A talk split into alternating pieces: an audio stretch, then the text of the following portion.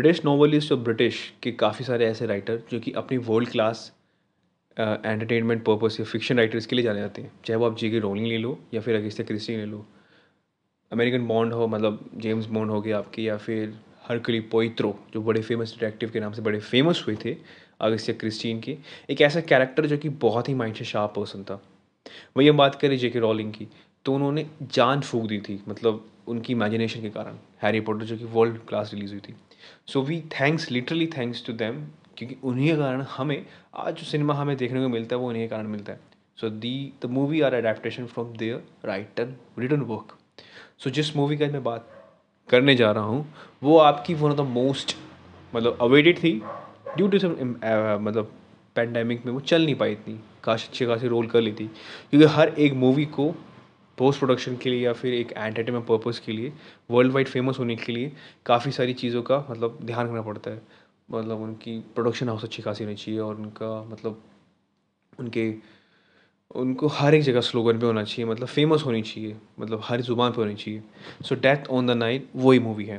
Death on the Nile के director आपके हैं, जो मुझे ज़्यादा पता है, केनिथ ब्रैनिक, जिन्होंने खुद as a main character play role किया है। इसमें हमें गैल गडॉट मिलने देखने मिलेगी, आर्बरी हमर, टॉम बैट्समैन, ईमा मैके एंड रूशल ब्रैंड और Ali Faiz Ali Fazal as a Indian character भी इसमें है काफ़ी सारा। सो खैर हम मूवी के बारे में बात करते हैं। मूवी में हमें दिखाया गया है कि एक साइमन डॉयल, एक मतलब दंपत्ति होते हैं साइमन डॉयल और जैकलीन, जो कि एक पार्टी अटेंड करने जाते हैं। वहाँ पर उनकी मुलाकात जैकलीन की एक फेमस दोस्त लिनेट से होती है। इस बीच में लिनेट बहुत बड़ी फेमस एक मतलब फेमस मतलब पुश्तैनी काम कर रही होती है, जो कि उनका रियल इस्टेट का काम होता है। So she is very famous. उसका भाई अली फजल होता है, मतलब अली फजल एंड्री होता है, जो कि सारा देखभाल ही करता है पैसे की। लिनेट मतलब जैकलीन लिनेट को साइमन को लिनेट से मिलाती है। सो साइमन लिनेट के बीच में थोड़ी ज़्यादा दूरी मतलब पास आ जाती है। उस बीच हमारा वहाँ पर मेन कैरेक्टर पोइरोत, हरक्यूल पोइरोत आता है, जो कि एक डिटेक्टिव केस मतलब एक उस पर केस पे चल रहा होता है सॉल्व करने के लिए। सो so, पोइरोत को बुलाया जाता है लिनेट की पार्टी पे और वो एक जाते हैं मतलब जहाज़ पे जो नाइल रिवर को क्रॉस करेगा और वो अपना हनीमून वहीं स्पेंड करेंगे लिनेट और साइमन। कहानी में ट्विस्ट तब आता है जब जैकलीन, जो कि एक्स हो चुकी है साइमन की, वो उस बोट पे आती है और केस में तब पलटी मारता है जब लिनेट की मृत्यु हो जाती है और वहाँ पर कोई उसको देखने वाला नहीं होता। क्या वो उसकी एक्स ने किया है या फिर किसी और ने किया है, क्योंकि जितने भी लोग उस बोट पे बुलाए गए हैं वो हर ना किसी न किसी वे से लिनेट से चिढ़ते थे, क्योंकि जिस तरह का उसका काम था आपसे रंजिश बन जाती है, क्योंकि जितने आप मतलब ज़्यादा अमीर होते हो उतने दुश्मन आपके पैदा हो जाते हैं।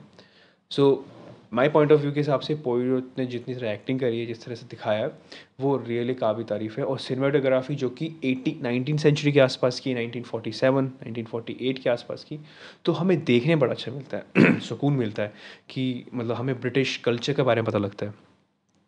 और हमें जिस तरह से वो नाइल नदी का सीन दिखाया वो रियली ऑसम है, एक बार आप ज़रूर देखिएगा। वी एफ एक्स का बहुत अच्छी तरह यूज़ करा गया है, मतलब बैकग्राउंड लिटरली अच्छा है।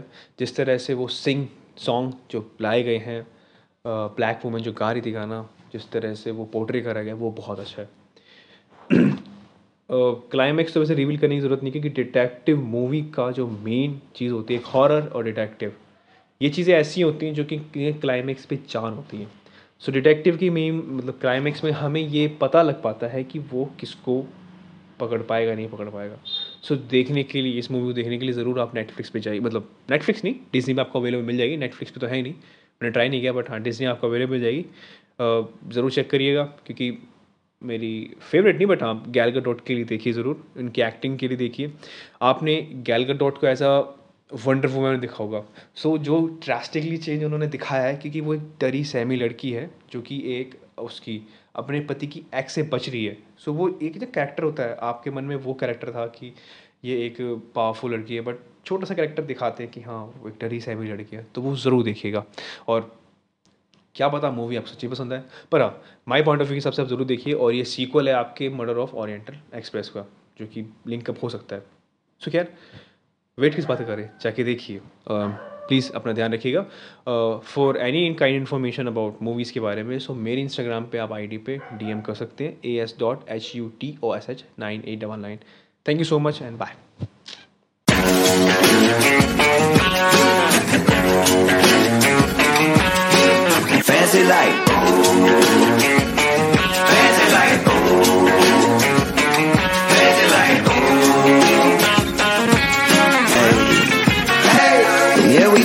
like Applebee's on a date night. Got that Bourbon Street steak with the Oreo shake. It's some whipped cream on the top two. Two straws, one check, girl, I got you.